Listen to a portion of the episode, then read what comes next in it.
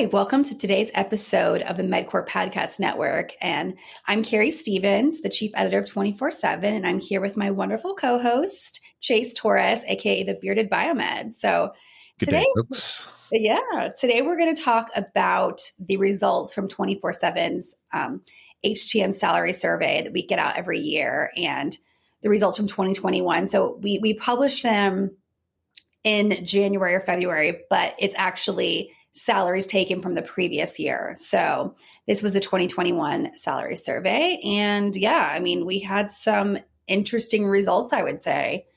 I mean, the salaries were kind of up and down. Um, Chase, you've seen the results. What do you think about this? How do you feel about the numbers? I think the numbers are reflective of just where we currently are um, in the field in general. Um, and of course, with the economy, COVID, everything all wrapped up into one.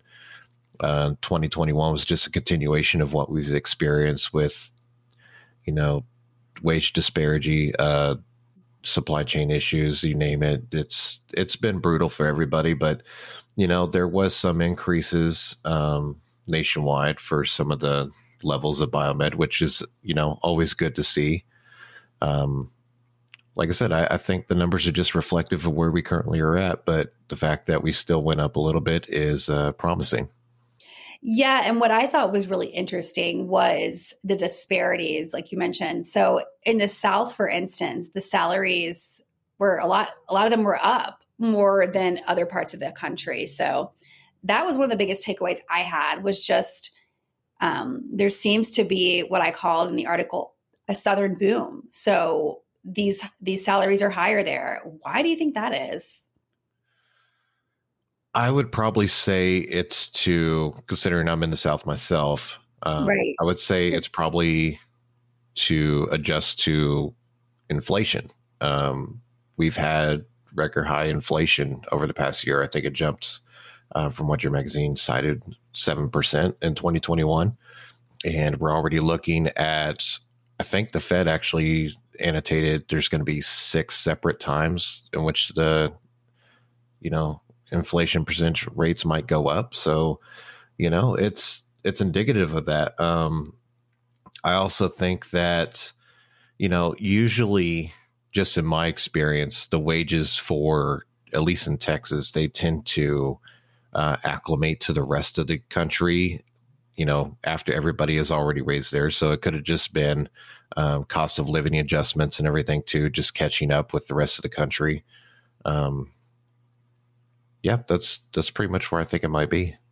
Yeah, and it's interesting you mentioned the inflation aspect because what we wrote about was how the inflation is the highest it's been since 1982. So 40 years we've had the highest inflation. But I mean, looking at the salaries, I have the the data up right now. I mean, nationwide BMET ones, their salaries only rose $300 year over year in 2021, despite this inflation. Um, BMET twos, okay, they, they saw a $6,000 increase, which is good. Um, BMET threes, a $4,000 increase. The clinical engineer title, though, they actually saw their t- salaries go down $500 a year, which, you know, despite this inflation. The radiologist equipment specialist also saw their salaries go down $200 despite the inflation. Um, and the managers, yeah.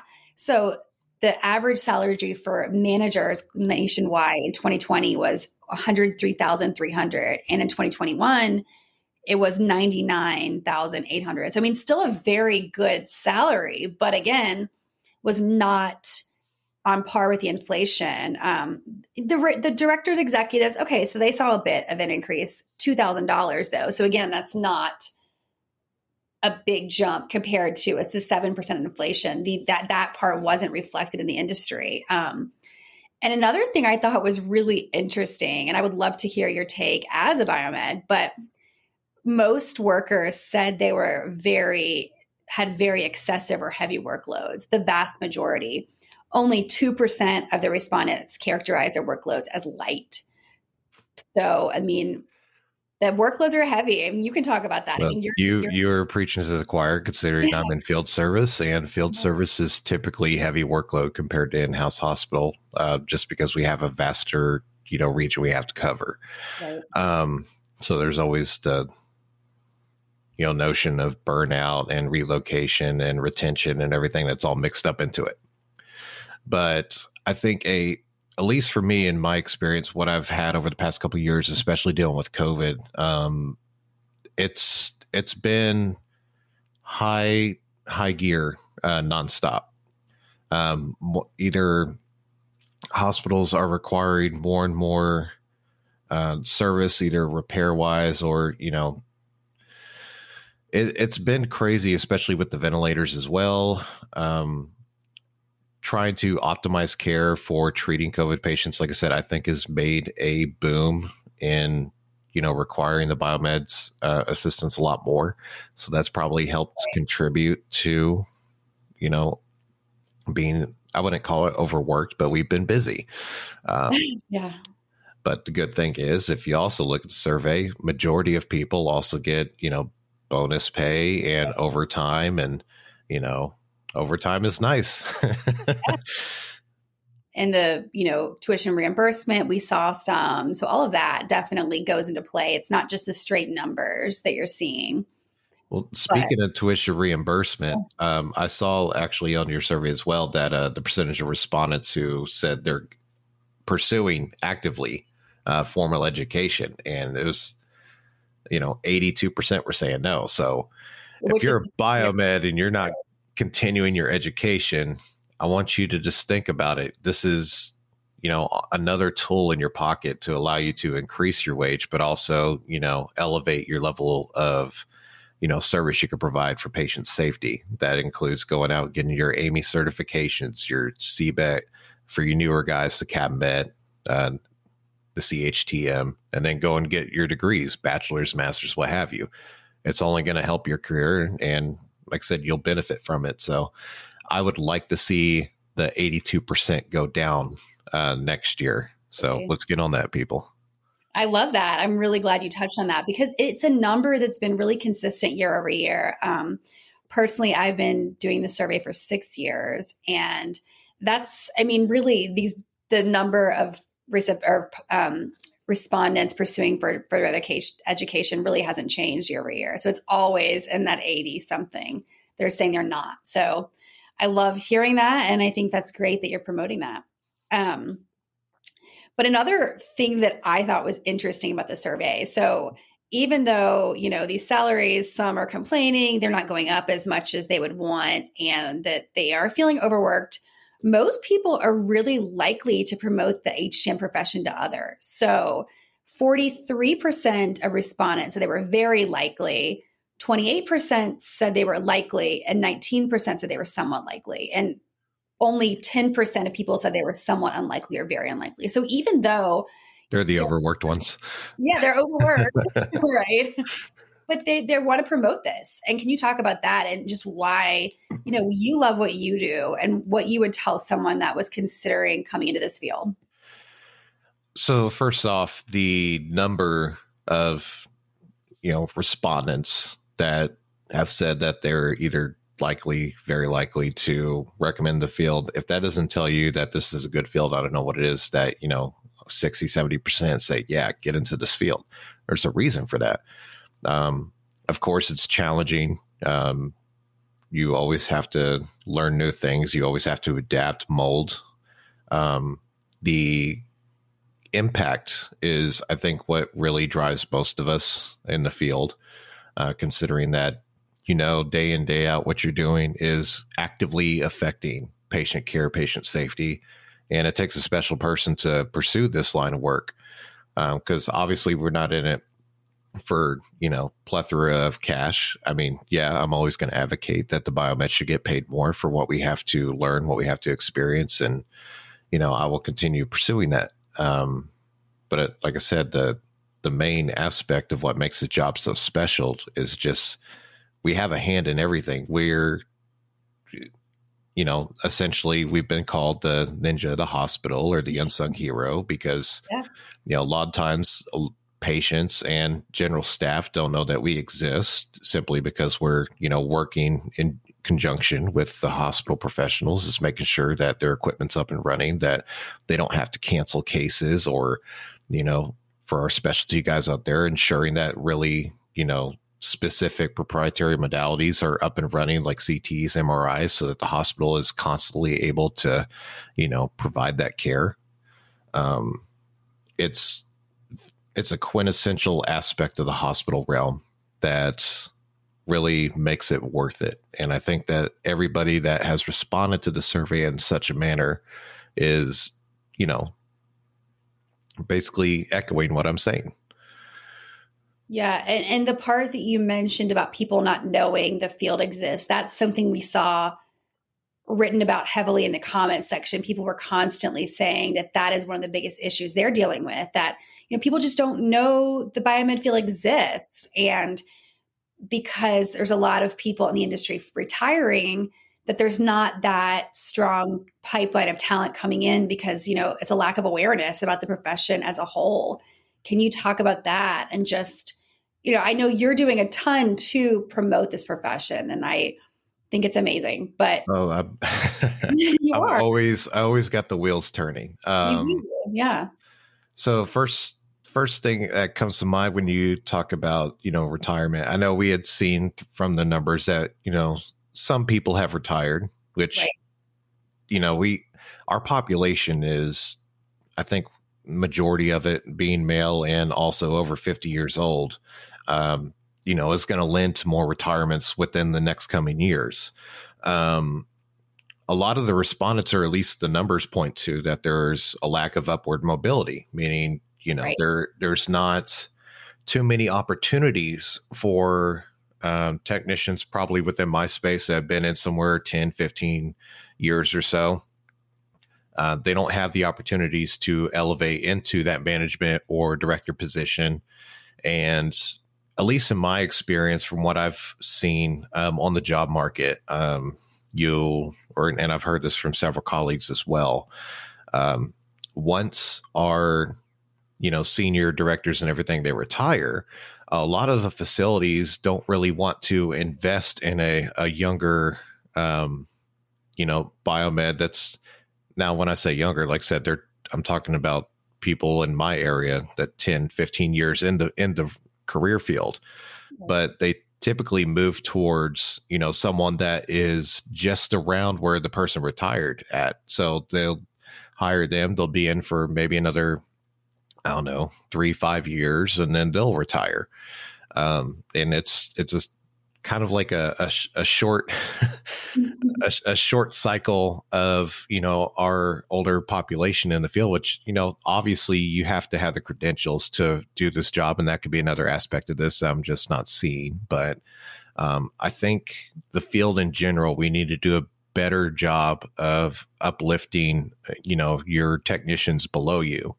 And this even goes for people in the middle of the pack um, that have been in you know 8 10 12 years you know work on elevating your biomed one your your entry grad your interns because they're the future and i know you had spoken of too with you know the fact that a lot of people don't know we exist that's why my podcast exists that's why right. you know i'm AAMI's pushing so hard to you know, reach out to high school students, the HTM in the box, the apprenticeship programs. We're trying to funnel in, you know, new blood into the field because it's desperately needed, especially within the next couple years. Uh, the the fact that we need over five six thousand within the next few years, and those numbers aren't looking pretty good right now. That that speaks multitudes of where we currently stand. Right. So, you know, if anything can be improved onto the field that's you know immediate obviously yes everybody wants their wages to go up but we also need to you know elevate the next generation to move in.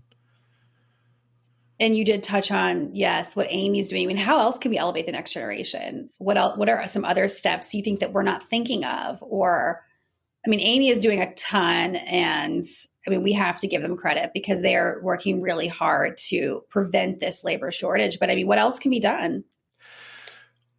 Well, uh, I just recently uh, interviewed Danielle and we spoke on a couple things. And one thing that they're going to do, especially for this year at the AAMI Expo, is uh, they are going to have an actual presentation with different uh, modalities of medical devices available.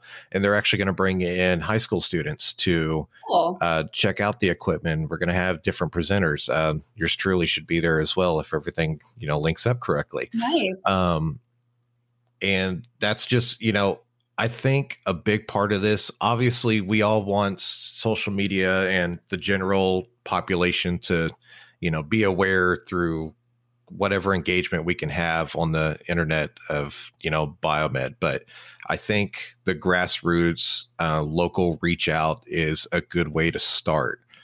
Um, like I said, the, AAMI provided that information to the field so that way they can take that presentation into any school and reach out to the younger population.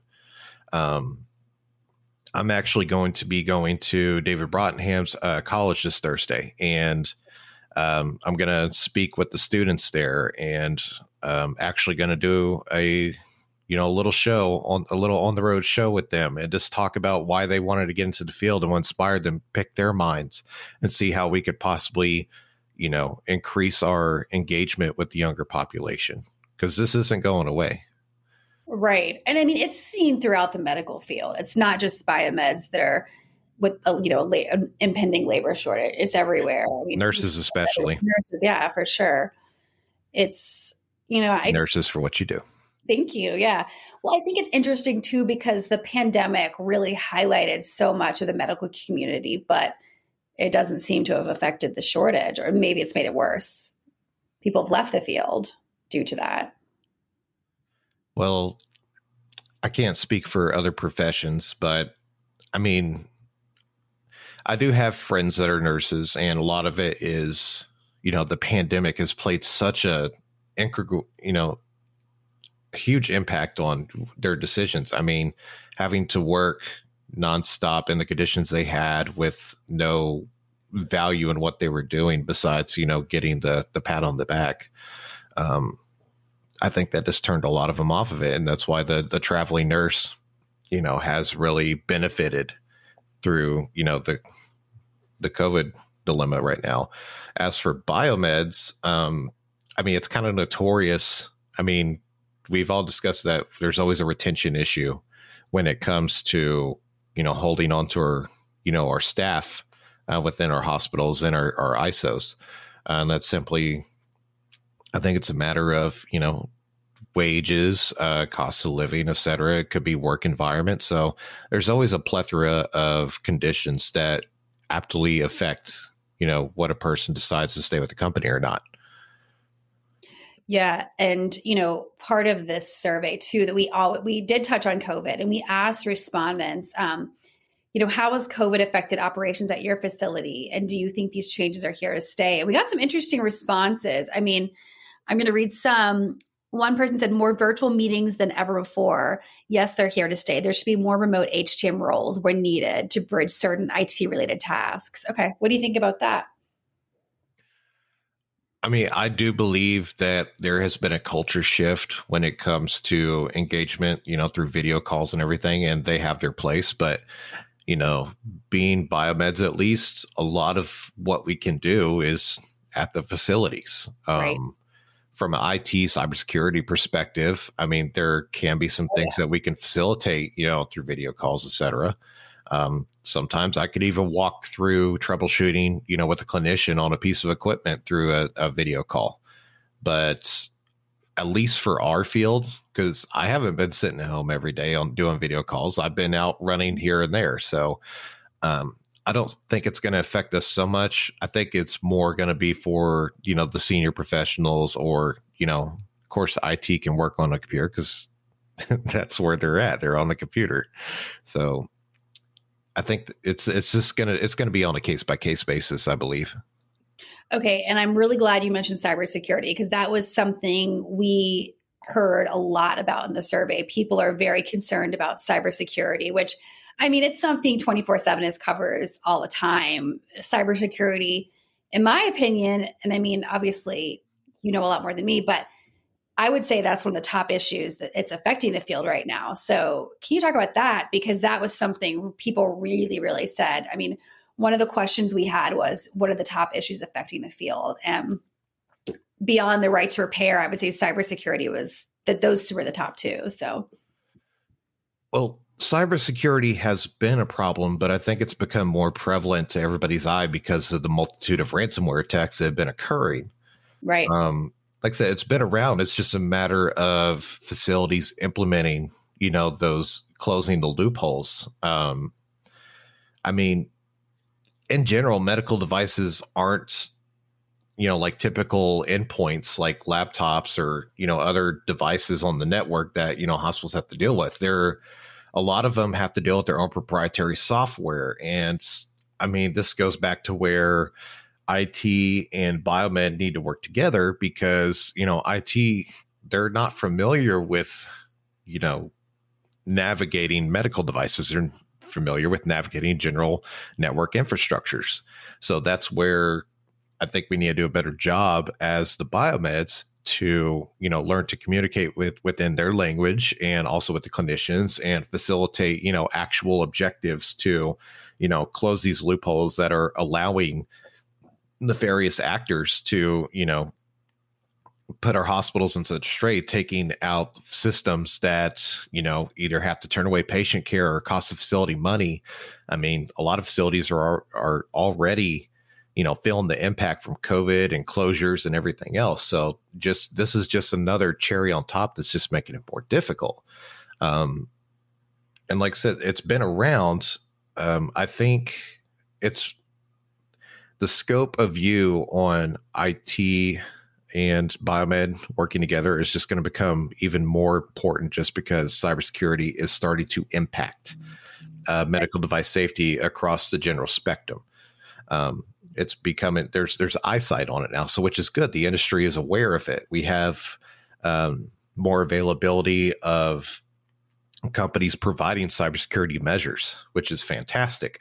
Uh, my only thing is, I, I hope that our OEMs are taking you know account of what's going on right now and either implement um, better security practices in their medical devices or at least allow you know our hospital systems our biomeds to you know better equip them so that they can protect themselves from these ransomware attacks yeah thank you and okay and then i also want you to talk about the right to repair which people also mentioned a lot in the survey well, I'm not going to get too graphic because okay. I've made my stance on right to repair uh, very prevalent in a past episode.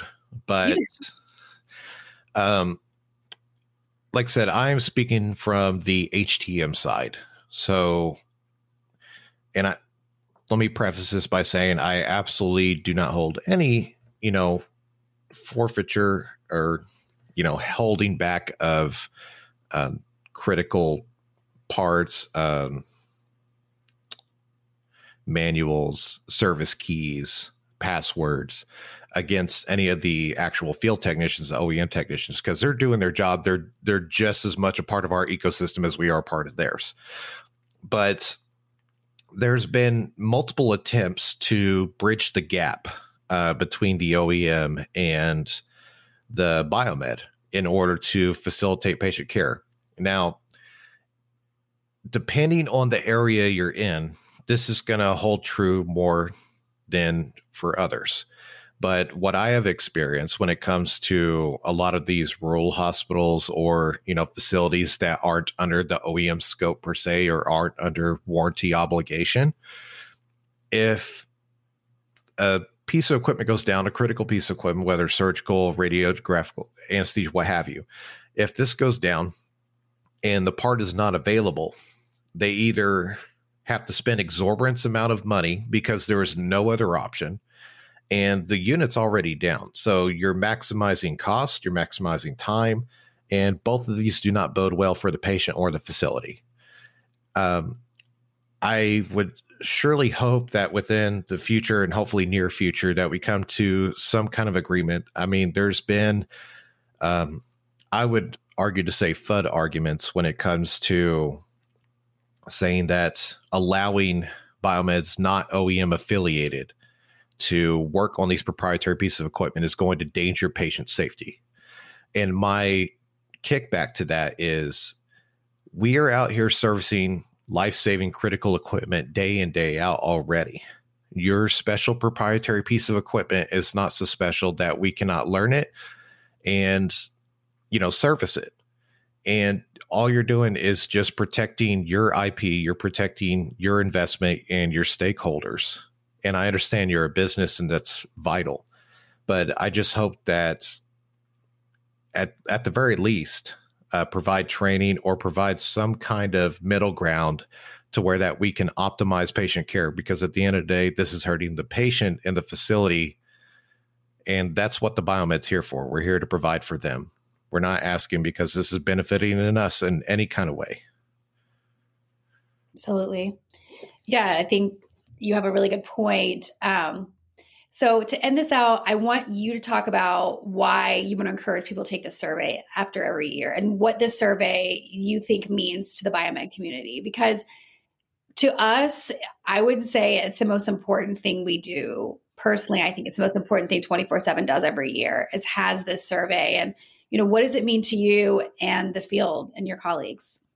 Well, ever since I've gotten into the civilian aspect of the field, um, I would say it's you know it's been enlightening to say the least. Um, you know, you, by you conducting the survey, it allows transparency and provides the opportunity for you know equal pay across the range of the United States.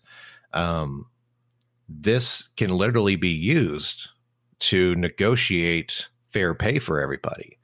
Right. Um, a colleague can look at the survey, see what they're getting paid, take this HTM salary survey and see, say, hey, the same range of pay within my area is getting this, and I am nowhere near this. Or what do I need to do to facilitate uh, getting this pay?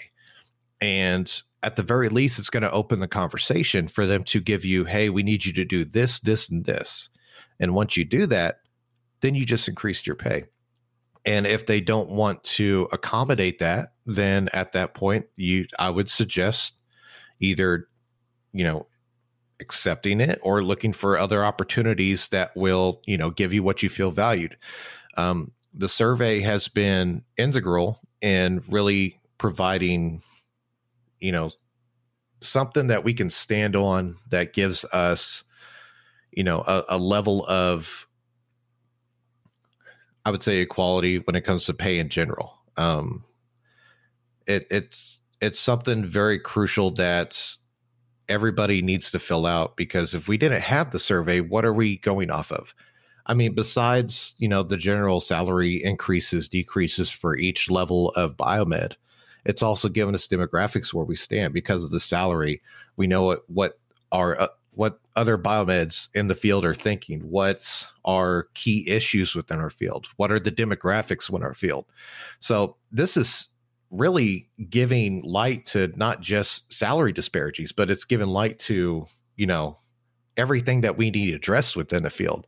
Now, if that's not important enough to you to fill it out, then I don't know what is, because at the end of the day, this is what we need to, you know, improve to make everybody happy and to raise that more likely to recommend other people to get into the field. So, thank you. Yeah, and we encourage everyone. Um, we'll start collecting data for 2022's salary survey in probably late November. So we encourage you to fill that out and you know, I know that there's plenty of time ahead, but it's it's so important that everyone in the field really gets behind this survey because we want to have the most accurate data for y'all and just to promote the field as best as possible. So, well, thank you, Chase. Um, can we're going to end this now, but can you tell everyone where to find you on social media? So, the Bearded Biomed is available on all listening platforms. Um, you can reach out directly to the Facebook page, got Instagram, TikTok, Twitter. I'm everywhere. You look for me, you will find me. And we just launched our merch store, so check that out too. Awesome. Thank you. Well, this is Keri Stephens from the MedQor Podcast Network. Bye, everyone. Take care.